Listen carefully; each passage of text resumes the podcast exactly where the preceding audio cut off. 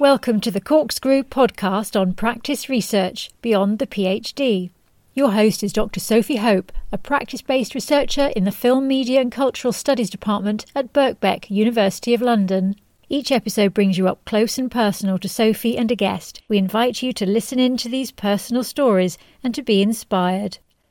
Hello and welcome to this next episode. Today I'm talking to Sunshine Wong, who completed her PhD titled Beside Engagement A Queer and Feminist Reading of Socially Negotiated Art Through Dialogue, Love and Praxis. She completed that in 2019 from the University of Wolverhampton. So, although Sunshine did a theoretical rather than practice based PhD, mm. I really wanted to talk to her about why she did what she did and how she did it and what she's gone on to do since. So, welcome, Sunshine. Thanks for joining us. Hi there. No, thanks for having me. um, so, first of all, can we maybe sort of do go go back to the beginnings of the PhD and what made you want to do a PhD in the first place? You were a practitioner. You are a practitioner. Like, where? What were you mm-hmm. doing in the kind of year preceding the PhD? Yeah, the year preceding that, um, I started in late 2012, I think. Yes, it was late 2012. Uh, gosh, I'm starting to forget now. You know, it could have been 2013. The years just all start melting away. But um, I had just been in, in the UK for a very short period. I was living in Berlin before that. And I moved here in late 2011 um, and was doing was kind of finding my feet really. Um, so there were a few things colliding, I guess, at the time for me. I had um, felt a bit unmoored because I left the environment where I had colleagues and people I trusted and was working with, even if it was kind of in a more ad hoc DIY style. Um, I felt there was like a group of people that I, you know, was supporting me and I was supporting them and then moving here i didn't really have anyone you know i moved here to be with my partner after a lot of toing and froing in a long long distance relationship. And um, but i completely underestimated how how difficult it would be to to to settle in a place and to reestablish that sense of familiarity when you're not moving to a place for for study or for work um, prior to that, my two larger sort of like moves in um, my life, you know, moving to Berlin for one and to the States when I was younger, both were for study. And so there was almost like a ready, a crew of people who were equally as eager to meet others. And so I completely, I was missing that completely. And I was, you know, um, yeah, just trying to find that camaraderie. And, and I talked to some people. I was um, working freelance for a Site Gallery at the time, doing some project management and, um, you know, sending CVs out, working in a cafe, just doing anything I could basically to get to know people. But I, it was over a year of, of sending CVs out, what felt like into the wind, you know, and not really hearing anything back. And I had a couple of kind of rough, you know, looking back, kind of rough encounters with um, just not very great project experiences. There were there were not not with Site Gallery, because that, that's someone I named, and I don't want it to um, to seem like I was talking about them, but other sort of freelance sort of things that made that left a bad taste in my mouth. I know I'm sounding quite vague, but I just don't know really how to talk about it without sort of you know naming some things and and um yeah so so the phd idea was just something that i came across in a mad fever of looking for jobs and looking for paid paid opportunities basically. I think at that point i was just feeling so um yeah i just really wanted to have that sense of of, of security and i thought a phd also would be in that similar kind of setting that I'm familiar with, you know, being in going in to do a course and to meet people, I thought that would be a great way to do that. And I was really lucky and found this opportunity and, and got it. And I was at sixes and sevens for a while, really, about whether I should do it. I, at that point, this was like yeah yeah some 10 years ago i, I don't think i think we were it was just at the cusp of that moment where like phds seemed like something that everyone was doing or at least in my circle of friends maybe it was just because my you know i just moved here and but like in a few years time i was like wait everyone who's not everyone, but loads of people who are practicing artists are also doing PhDs. And I think a lot for a lot of us, it must be that attraction of having like three years of continuous funding and support to do something that you're interested in. And yeah, so that was my initial motivation. And was the um, that was at the University of Wolverhampton? So they advertised mm-hmm. for a um, a PhD scholarship, or what was the what was the actual invitation that you responded to? Yeah, I I think I found it on findaphd.com or academia dot, not academia.edu. It was findaphd.com, pretty sure actually. And it took me to a blog that they had at the time. The the department um, that was funding this research was called um, the Center for Art and Design Research and Experimentation. And at the time, they had a blog, and it looked looked amazing. Um, and and the application procedure was relatively simple. It was the literally the only PhD I applied for. So again, really feel really lucky um, to to have landed it on the first go.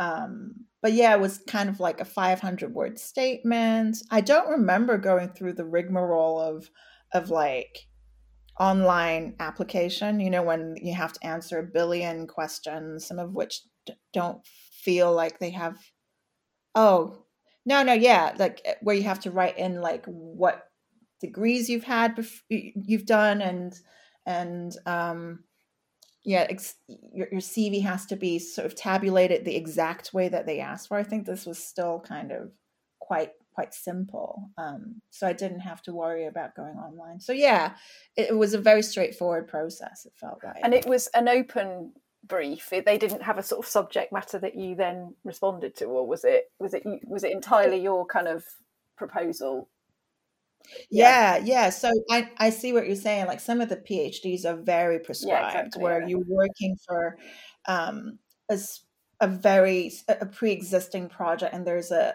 a task almost that they want a researcher to achieve within three or four years so it wasn't that kind of thing it was very open and it was um like I was saying, was for this particular center. That um, and there was a cluster, a research cluster that was on social practice. Now I can't say at the time that I really had what I even would comfortably call a social practice kind of curatorial practice, which is what I primarily do.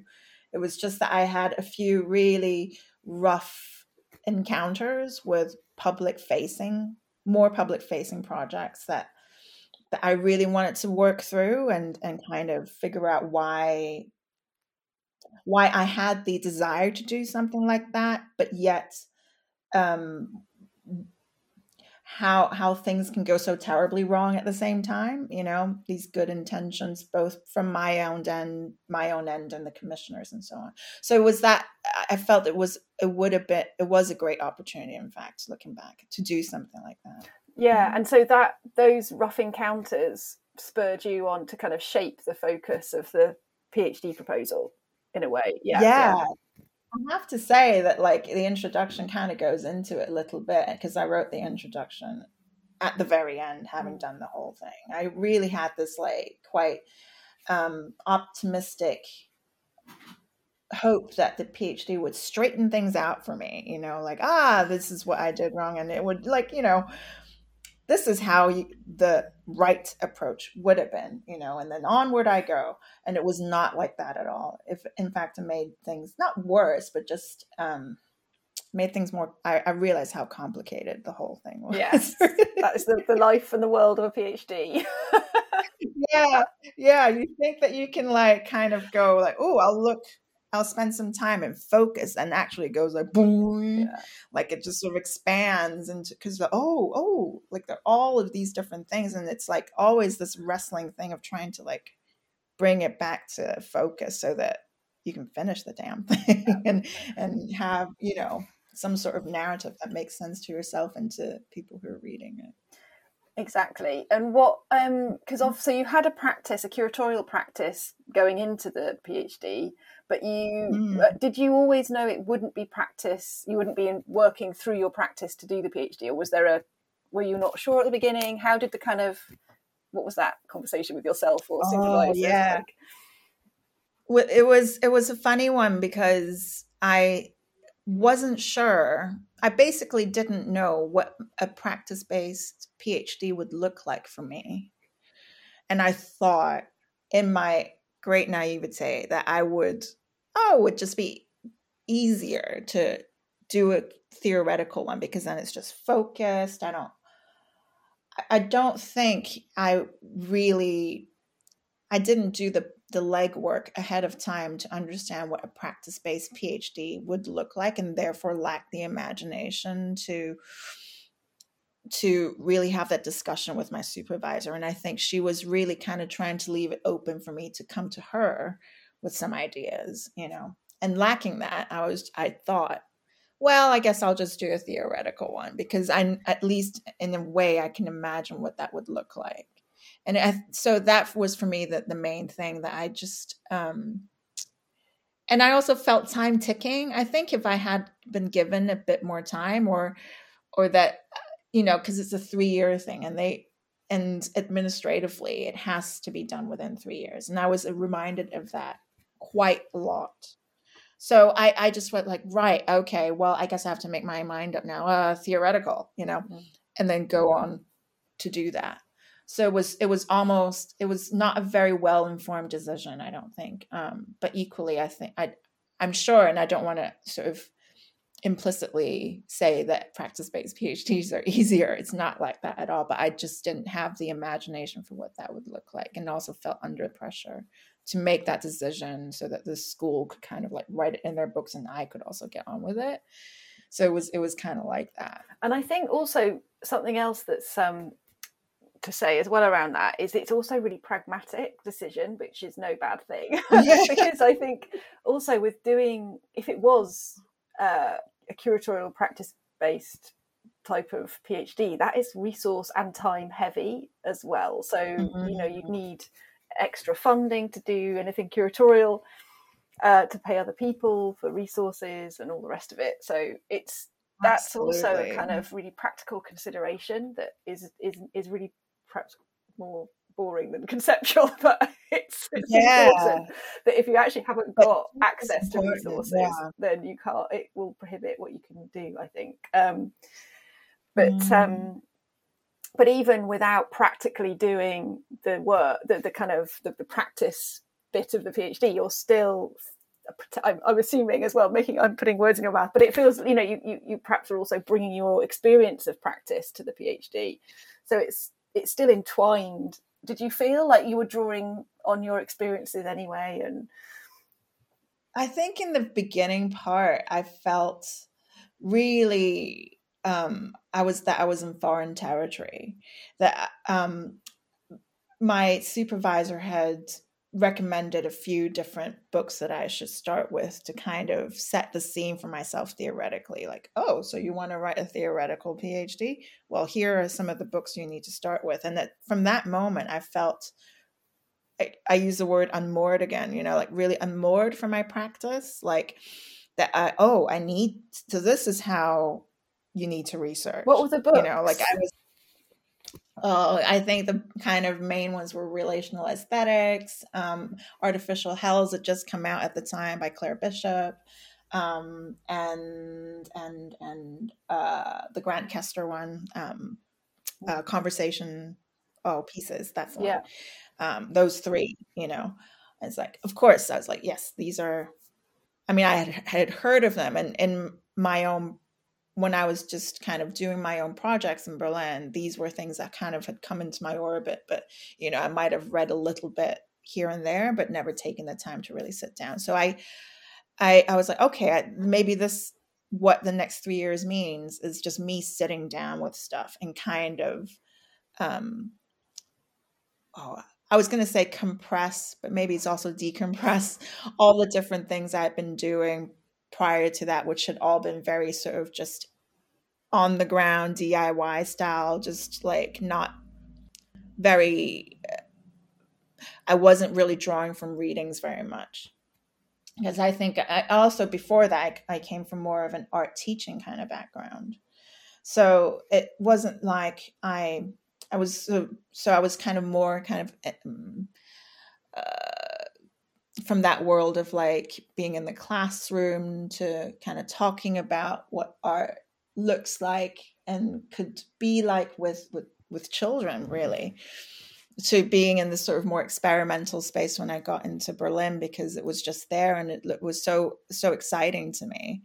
Um, so even just kind of sinking my teeth and my ways of thinking into theory was a very new thing, and I was I was excited by it by this sort of like opportunity to do that. But I think maybe partly excitement and also partly feeling like very um, uh, like some measure of imposter syndrome, you know, of of like, oh, now I am a researcher, I need to do this, you know. Mm-hmm.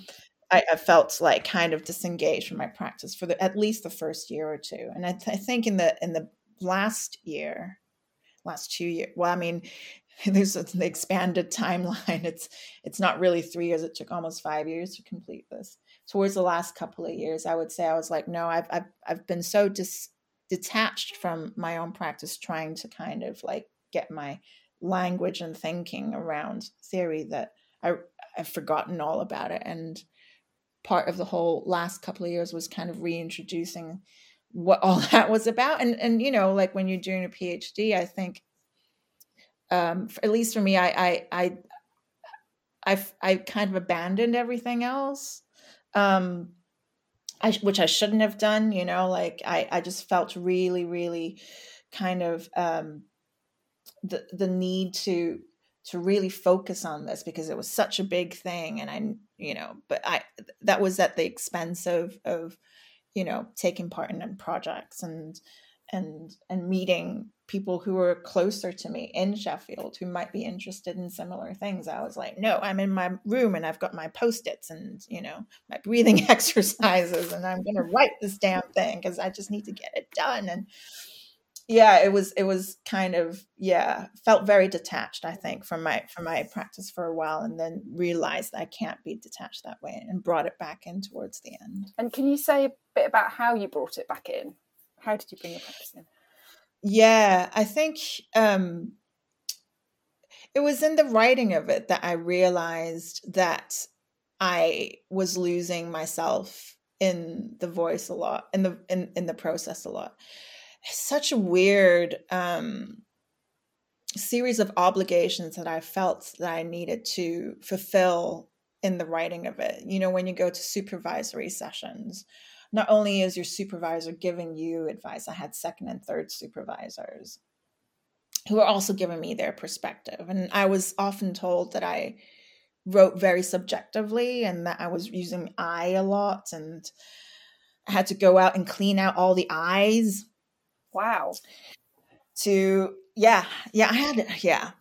Yeah. I mean, like really thinking back, I was just like, what what was that? Well, that's, that's a PhD in itself, isn't it? The um I mean the, the, the especially because you're writing about embodied criticality and embodied as, as, you know from the from what i can understand the sort of and actually mm-hmm. something you know maybe you want to expand a bit on as well is the kind of um the content of the of the piece but Mm. Um, but it feels like that um, embodied aspect, the situated kind of embodied aspect, seemed really key to you. So how? Completely. Did that? But that didn't come from the get. You see, it was something that sort of slowly emerged. Okay. I think in the beginning stages, like I was saying, I had this hope that, like, if I could find the right thinking around me and immerse myself in that, I will understand how to approach working in more public facing ways and more socially and like negotiated now I mm-hmm. think of but at the time was socially engaged ways you know like I'm just I'm doing something wrong. So so I, I had this attitude that slowly shifted over time that I realized it's not it will never be the right approach basically is what I'm trying to say. Like it will always be it will always feel like tender and a bit disjointed you know whatever you do in as an artist or as a curator artistically in social spaces because it will never fit in. It's not supposed to fit in. And but it doesn't mean that it will stop you wanting to make a place for it you know somehow because that's the way you work and that's the way you see the world and it's a sincere uh, thing you know? But what i what i what i didn't realize early on was that that was how it was you know well how it was at least how it was for me you know how it is for me really now um, is that there is no real place for it, but you, it's about kind of trying to negotiate that right, what feels um, uh, appropriate for for certain contexts. Um, and so this embodied criticality really came out of this ambivalence, you know, as my ambivalence like strengthened over time rather than um, got extinguished, which I was really hoping it would do. No, I, I can go out and feel positive about this stuff again. No, I, am not feeling positive, but I still want to do it. Why is that? Am I wrong? Like, you know, like I wanted to to center that that feeling of ambivalence rather than kind of oh, push it aside because it wasn't going away. And I think that's when, yeah, it was kind of midway to the end point that I realized that maybe what I needed was to give this swirl of ambivalence a bit of a name and and and and and a way of thinking and a vocabulary around it, which turned out to be embodied criticality. But it was, it, yeah. I mean, I, we were saying like maybe talk a little bit. You know, inevitably, I'll I feel like I need to contextualize some of the stuff I wrote in there. I mean, one of the the things I I read, which had absolutely nothing to do with my PhD originally, was Eve Sedgwick's um, Touching Feeling. And in there, she talks about this notion of being beside um, thinking, stupidity existing alongside something really acute and and and brilliant, you know, and and that this sort of coexistence is something I was trying to figure out, you know, that it can, doesn't have to be this like really positive feeling that you, oh, you, you need to possess in order to go forth and, and do, you know, really good sort of public facing art, but rather like understanding all of these sort of ambivalent feelings as well. And, and I didn't really know what to do with that for a long time, you know, like when, when I read that, it's like, how am I, this feels right. I want to use this in my, in my research, but it doesn't feel like it has a place yet. And so it really was much later on that it consolidated, you know, and reading it, it feels like it, it has like, it makes sense now, but like it oh, it was such a huge mess when I was writing it. You know, I was just writing like literature review after literature review for ages before I, I could see the thread between stuff. And the thread was really like how my ambivalence sort of was reading throughout it. And so that then got brought to the top and made, you know, the, the, the sort of main narrative, I suppose. But I think that's so exciting because it is, you've, you've described the knotty problem of doing a PhD, which is like you don't know where you're going for quite a long time until you do. So it's yeah. it's that kind of painful Absolutely. process, isn't it, to some extent? Mm. Um, and the Sedgwick kind of framework or or set of ideas have, have kind of kept you buoyant to some extent through that process. Oh, it's really important to have those kind of allies um, in text or practice that you're they're helping you through it somehow. Yeah. Um, yeah.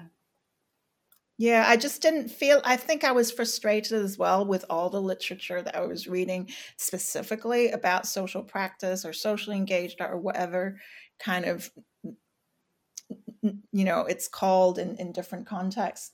That it just all felt so um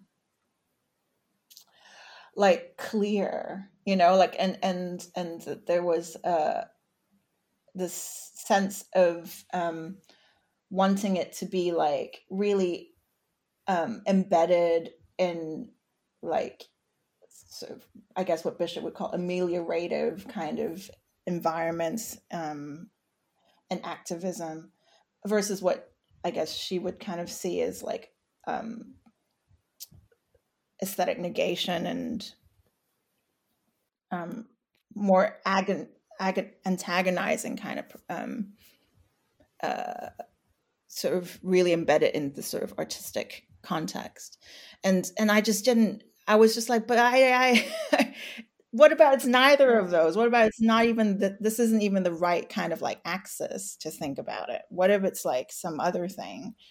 I mean, not that I still to this day know what that would be, but I feel like um, at the end when I when I wrote the introduction, there was one line I keep going back to and circling over and over, which is what I mentioned earlier, like this desire to kind of um, knowing that art doesn't really have a place in the context that you're interested in in this world and really if you wanted to do good it would be activism would be social organizing but yet you want to kind of create a little space there that's out of art that maybe talks about something beyond and within and below it as well and it will you know work more or less you know um, to varying degrees of success basically and it, yeah but i think that's what's so exciting about the work and you know our research oh. is really closely related, so I am inevitably really excited about it.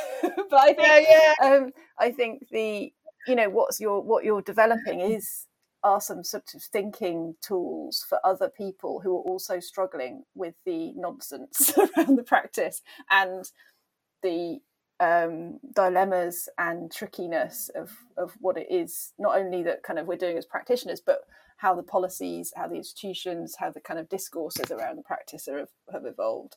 And so this, you know, mm. it's a it is a I think a really helpful in, interruption or intervention into that that is also quite helpful so for other people it's like you've done a lot of that painful hard work thinking through in order for us for other people to then benefit from that so I, I guess that sort of leads to a question around where where you see the work going how it's influenced your your practice your thinking mm um, as you finished, as you as you kind of, I mean, I know what the hell's happened over the last year and a half. It's not who knows, but um, we, yeah. you know, like, you, you you you kind of handed in pre um, pandemic, obviously, but have you have you mm. had an has it kind of led to different ways of working for you?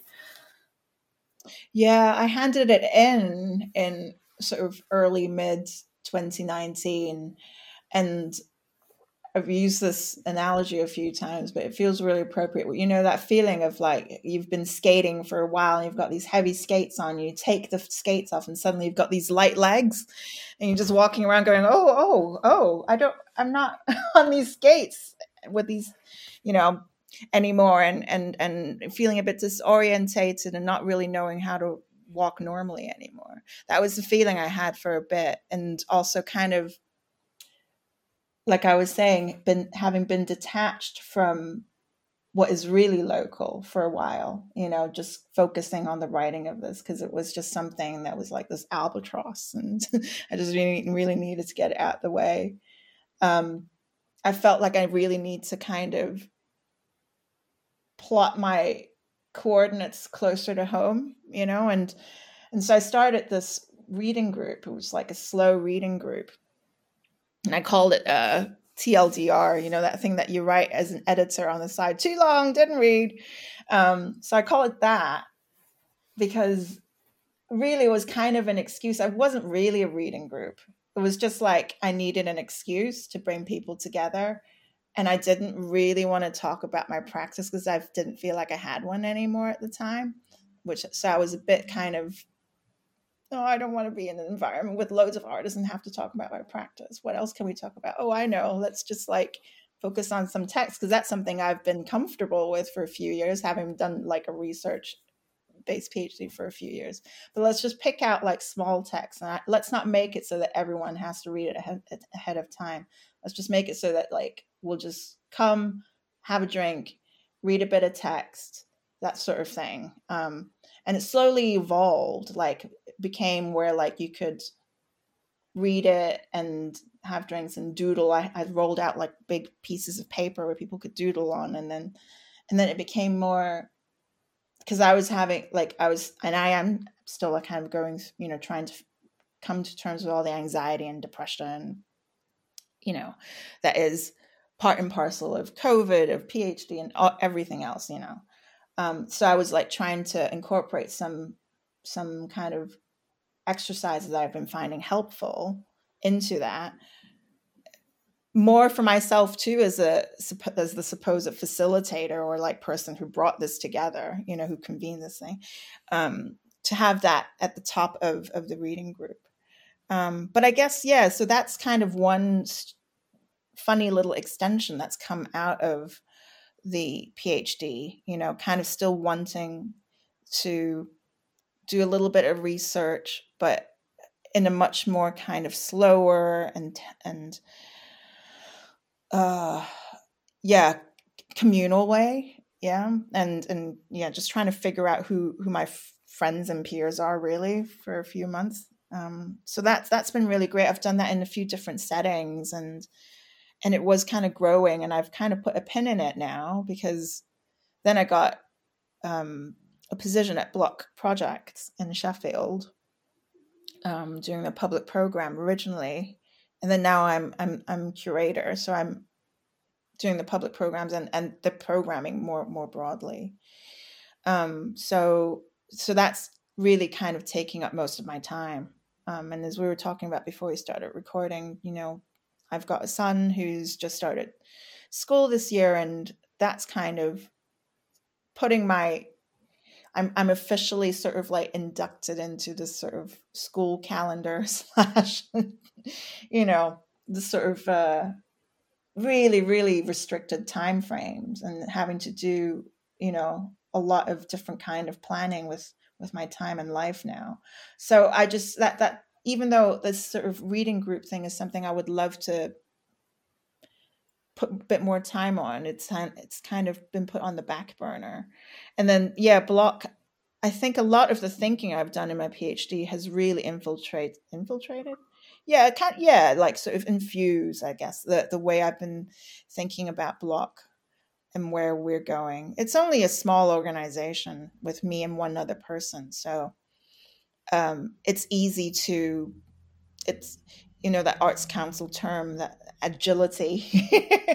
But it really it does feel like truly agile because it is just the two of us. We can say well we don't want to do this now. So like covid programming is you know or covid has stopped all the programming. What, what can we do in its stead that is meaningful and not just sort of like put a whole bunch of like archival stuff online?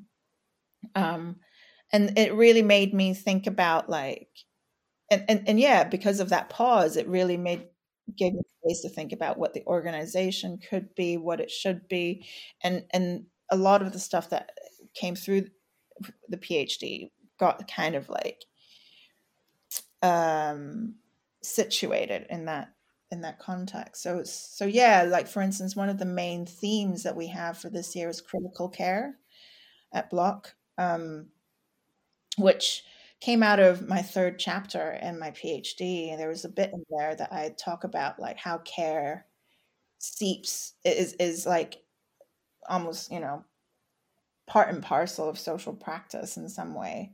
And I was thinking about how like some forms of social practice get um, relegated to to perform menial kinds of of social care. Um, and but I don't think of meniality as necessarily just sort of like the lowest form, but also where where care is missing really in these places really bare forms of care that don't even exist and then here's this art project suddenly and it's supposed to like kind of fill in those gaps right? So so i was thinking like oh gosh like it's it's such a and then because of covid actually even before covid this whole notion of care suddenly became really big like from about 2019 onwards and i was thinking about this around 2017 2016 well even before that really when i was writing that. And there was not much about it but really in the last few years it's become like huge. Mental health and care and stuff. So so so i seeing that and then also understanding the really the importance of it i really wanted to give it some weight. So hence critical care not just to give it sort of theoretical weight, but critical as an urgency. I think it was Patricia Hill Collins who talks about like criticality, not just, you know, in terms of how much reflection and seriousness you put into it, but like, ah, it's urgent. You need it right now. So, so that's something we've been trying to, to, to make some sense of. And we've been doing that with an artist called JJ Chan. And they're based in London as well, actually. So, um, and, and teaches at, at, at King's College of Art, but has a really, really interesting practice and has been very critical of of institutions the last year or two, given their sort of quite tough experiences that they've had with with CCA, um, CFCCA in Manchester specifically. They've written an open letter, so I feel like I can say the name. Um, so yeah, yeah, it's been really, really good.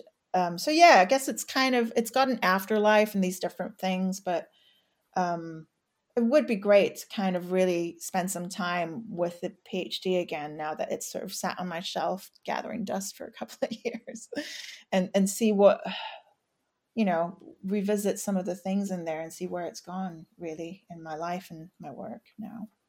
That would be great. I think it's um, we can put links in the show notes to the PhD, to the all the you know link the, the people and organisations that you've you've mentioned. Um, mm. And do you? I just wanted to well maybe to ask because obviously there are publishing potential for the PhD that people do post PhD publish the whole or a version of the whole thing or you know chapters. Is that something? Um, you know whether it's for peer reviewed articles or a publication is that something you might consider Oh, yeah, I would love to, but I'm so bad at kind of like figuring out the ins and outs of that. Someone actually got it's, it's on my bookshelf over there. Actually bought me a book, dear friend did, um, of how to get your PhD published. and I should crack that thing open and be like, all right, let's do it, let's do it. But it feels like, you know, like I've just it, I'm only just now feeling like I'm in the healthy aftermath yeah. of the PhD. It was like for a while I had finished it and I put it away, and I was so happy to not to see the back of it for a while, you know. And um, but I do think it's it's a shame to to let it feels like maybe six people has have read it you know yeah. like at the moment and it and i spent so many years of my life doing it and it just damn it, maybe more people need to read this too. Yeah. Maybe it's not, you know. Um, but I just, yeah, it's just getting my act together and and and also not having. Um, if I were working for an institution like a higher education institution, I feel like I'd be more in more immediate touch with colleagues and resources that can help me figure out what the the stages would be to something like that. It's like that's also something about a PhD that I found strange is how like you hand it in, you do your little graduating thing and you wear your square hat maybe if you feel like doing that. Um, and then you're kind of left out in the wild like okay, good luck. And you're like, "Oh, so what? What do i do now? I mean sure yeah i mean I, am a grown person i can go online and google and find like maybe postdoc fellowships and things like that. But it does feel like a shame that after such a, a close period of contact and working together and I mean that's I also, I also think it's kind of partly to do with how your relationship with your supervisors pan out ultimately. And I had a good one with mine, but I mean they're busy people too, aren't they? And and, and have loads of rough things to consider and their own research and lives to to to um to to get on with. And so you just inevitably end up kind of it's not even tailing off it just went whoop, and that was it. Yeah it just felt felt bit like that mm. you know? So so what is a phd what what can an afterlife for a phd look like too like i mean yeah you know, what i'm doing is, is one of those i suppose but mm.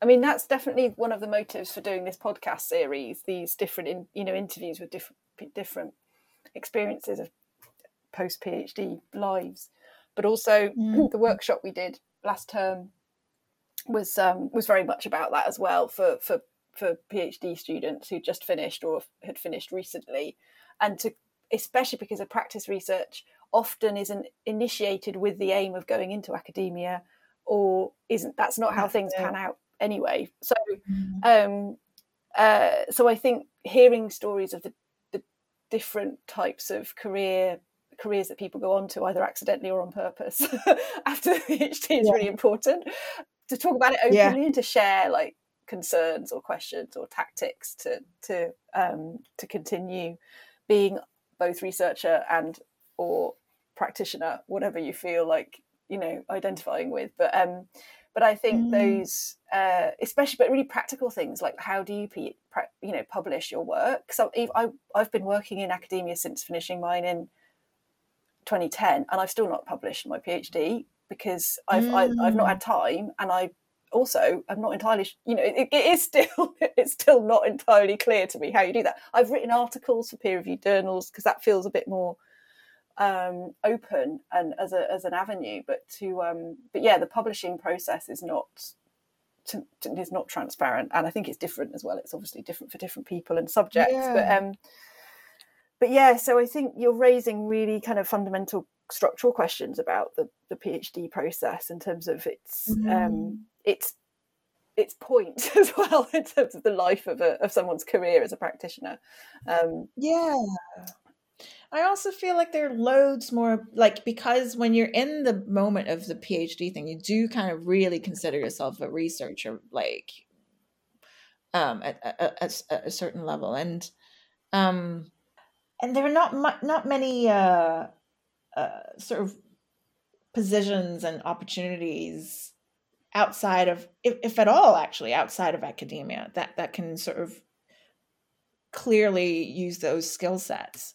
So, um, and there are so many more PhDs than there are those yeah. jobs as well. So you're like, you brought into this bottleneck, and you just my my initial sort of instinct is to kind of jump away from that bottlenecking, um, and and do the the reading groups and look for jobs in in, in the art world. Um, uh, it's just territory that I felt maybe I don't know, I could more readily find like a job, a paying job sooner than I could in academia. I think that was also the motivation, but not because I didn't want to do any more research. It's just where were the I still need to, you know, pay my bills and I've got a child and da da da. So, so yeah, what you said earlier about the pragmatism of it, you know, that comes into play as well.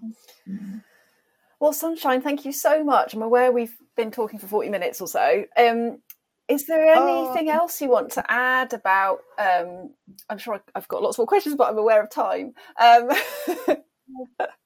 um, Don't worry about it. If you have any more questions, feel free to ask. And in, oh, in terms of what I might want to add, I don't know. I think like it's it's the first time that I've actually been asked to talk about my PhD um, as an experience rather than you know what did you do what did you talk about which is also of course that's that's interesting but it's it's been the first time i've been asked to reflect on the process um so which i've i've found to be really great and and why is it great it's great because i think at the time it was it was so it was i i kind of had to numb myself to some of the feelings in order to keep going because it was it was I found it really hard, and I think it, it is. This is something I also wanted to mention. Um, think outside of um, more sort of uh, universities with stronger research clusters and and that have the um, uh, I don't know what, what it is, but basically, like if you had a research cluster and if you were doing a PhD in, in a more uh, larger, more more more visible, let's say, university, then then there's a camaraderie. I think that's more that that comes together a little bit more quickly, and and and and you can talk to colleagues and so on more readily than than in smaller universities. I think in those places, a lot of times practitioners and and researchers live across the country, live in different places, hardly ever go to the office really. So whenever I went, I didn't see anyone like and i found that really hard and really disappointing and so that's also something that i wonder what can be done about. And i think the university did try in you know different ways to like encourage more conversation between people but just not living in the same place or i don't know what it was but it just it was always really hard to kind of cohere. And sometimes if i saw like other research clusters having like a real sense of camaraderie i was like wow how does that happen? So so yeah some i think i think that's also worth mentioning yeah and especially because that sounded like one of your motives for joining a program was to find your people sure. as well. yeah I went to the office the first day, you know, and I was like, you know, I had my mug, I had like my little stationery set with my post it notes and stuff, and I was going to set up my little office space. And I got there, I sat down and sat there for whole day, and I was like, no one's here. What the hell? Like, what's where is everyone?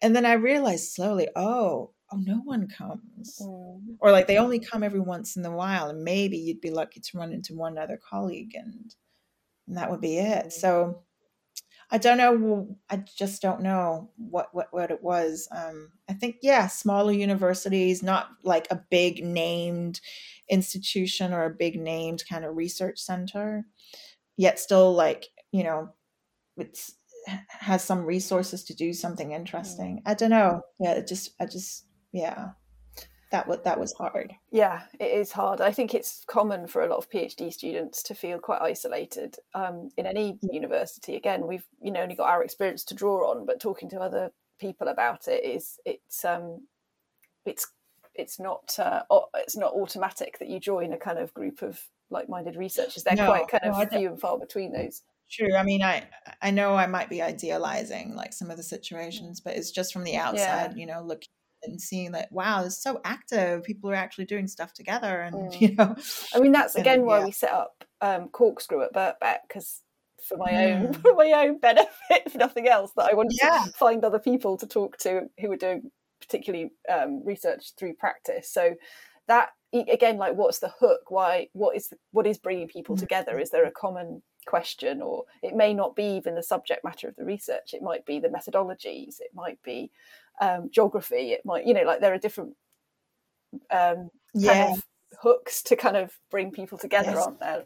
So i think um, uh, but it, obviously like you like you know from the reading group that you set up as well that takes that's that takes organizing. It takes time and resources sometimes as well so there's um yeah but i think it makes such it it helps so much being able to talk through behind the scenes um, anxieties questions about a process of working. Um, and um, mm. yeah, that does seem like an important part of a PhD process um, yeah, and post PhD process.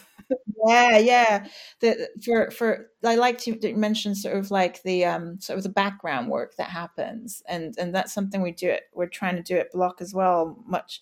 And it's the read it's the reading group that's given me that sort of like inspiration. We do this webinar called Harsh Light, um, and it's all about kind of like the work we do behind the actual work that we do, I guess, you know. Mm. So so it started because like we wanted my colleague and I were were having conversations about like, oh, what do we do? What, what's Bloc going to look like in a year's time? Like, how are we? How are you doing? Just checking in with each other as well. So we brought that kind of energy and that that kind of level of questioning to a more public platform, which was which turned out to be Harsh Light. So each each time we just invite a couple of practitioners to come in and and yeah, talk about how they've been surviving, how they've been flourishing in COVID time specifically at that moment. But now it's kind of become a place where we can do this sort of work kind of parallel alongside the actual work of, of exhibition planning and all that sort of stuff. So and also because, you know, Arts Council came out, didn't they, last year with that new strategy, Let's Create, with all these like key investment principles and all that sort of stuff, which I just wanted to ask my peers as well. What do you reckon? Like, what do you think of this? Does this make sense to you? So, one of the remits as well of of Harshlight is to maybe take one of the the, the concepts that you're finding interesting as a practitioner and turn it around a little bit and look at it and see what other maybe concepts that you've been using to that that you find helpful maybe outside of these terms so. So harsh light yeah definitely has been a great platform for doing that background work, mm. work that you're talking about. It's so important. Great. Oh brilliant. Well thank you so much sean sunshine. We'll be in touch and we'll put this yeah. out and um, yeah and thank you very very much for your time and no amazing um, sharing of your amazing experiences and your honesty with that. Thank you Thank you for listening to the Corkscrew podcast brought to you by Birkbeck, University of London. If you'd like to join the conversation, visit our website in the show notes and sign up to our email list.